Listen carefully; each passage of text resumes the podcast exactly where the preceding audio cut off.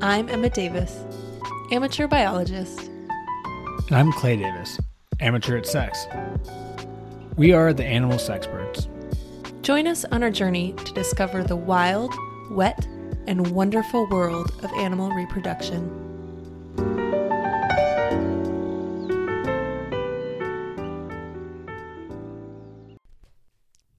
Good day.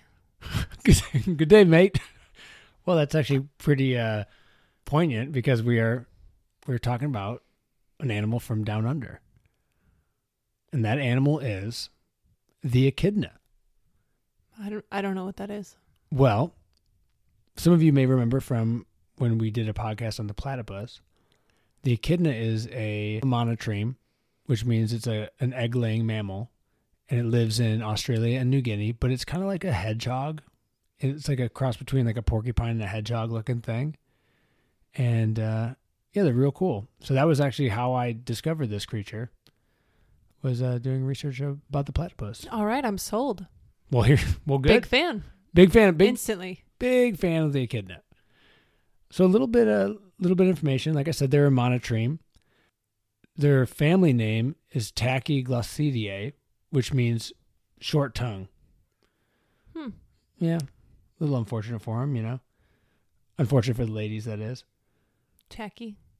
But they uh like oh like fast No. like tack like ta- no, no. you're saying like I'm being tacky, Yeah. but they're b- it's tachyglossidae, you know. So I see what you did there. Very good. So they eat ants and grubs and earthworms and and, this- and such. They got their name from Greek mythology, from the mother of monsters. Oh, Yeah, that's kind of mean. I know. Yeah, they they're actually really quite cute. They're kind of like I said, hedgehog looking things. They're, they're pretty adorable.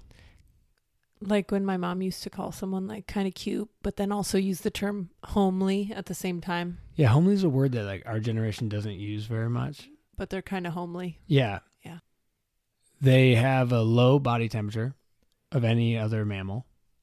So they were studied for a three year period of time, and the average body temperature was 87 degrees, which is pretty low. Are most mammals a lot warmer than that? They are. Most mammals are a lot warmer than that. Well, like humans, you know, we're 98 point something, 6 five. Mm-hmm. So let's get uh let's get a little bit down to brass tacks here with the uh, reproductive elements of this creature. Please. Well, the very first thing that was intriguing to me was the male echidna. Was the sparkle in her eyes? The male echidna has a four-headed penis. Huh. Yeah, yeah, four of them, and That's a lot of penis for a little animal. Aren't they kind of small? yeah, they're they're not very big. Yeah, they're like little creatures, but yeah, they have a four-headed penis, and when they mate, they use two of them at a time, and they will fit into like the two-channeled uh, vagina of the female echidna. Wow, we are really getting into it quick. Yeah. And Zero to 60. well, we'll get a little bit more um, in the mating More habitus. graphic. I, I think probably less graphic. they will switch. So, like with one partner, they'll use two of the penises, and then with their next partner, they'll use two of the other penises. Uh huh. Classic. I see what you did there, guy. Classic switching two penises. Classic. I've dated that guy before. Yeah, so during mating season, the female echidna, when she starts going into estrus, she creates a pheromone, and the male echidnas will follow her and form a train of echidnas behind her. A train. Well, it is kind of a uh, it is an orgy, but at first they just like follow her around like tail to snoot, tail to snoot in a line. Hmm. And it, usually it's like between three and five echidnas will be following one female. Just intrigued with her beauty. Uh, I think they want a bone. Huh, same. Or maybe just. Same. I mean, maybe they found her intelligence appealing. yeah, she was real smart, you know? That's what they were looking for. Yeah, so they like, they are competing to mate with her, but they will all probably mate with her at some point during her estrus. And, you know, they're doing this obviously to pass their genes on. But the reason there's more males than females is females only breed about every three to five years, where males will, do, will be able to mate every year.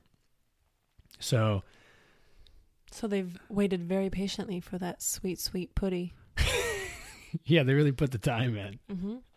they'll go up they'll like follow behind her and kind of like nuzzle her her tail bits with their snoot and you know trying to get, get her in the mood and they know that they're she's ready to That's breed not a good move, by the way. I don't- Anyone listening, you know humans, i don't know i think it might work carry on, carry on. they'll kind of like snoot her rear end and try to like get her in the mood but when they know that she's ready to breed when she lifts the spines that like are around her tail lift them up so that they're not pokey anymore So he can enter the dark dungeon of love. that's the worst name that's the worst name for a vagina that i've ever heard I don't know, covered in teeth.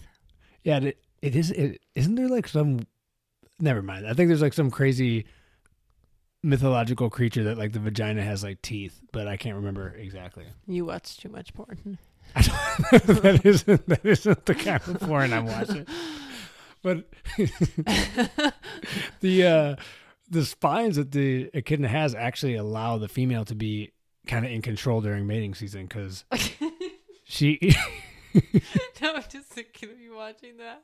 watching like okay, sorry. watching like hentai tentacle porn with like spines and stuff.